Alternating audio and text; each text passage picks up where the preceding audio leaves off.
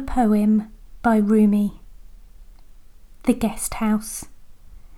This being human is a guest house. Every morning, a new arrival, a joy, a depression, a meanness.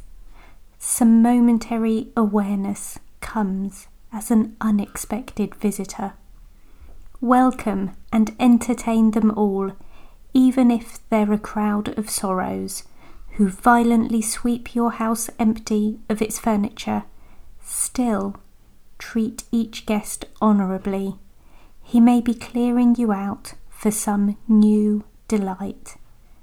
The dark thought, the shame, the malice, meet them at the door laughing and invite them in.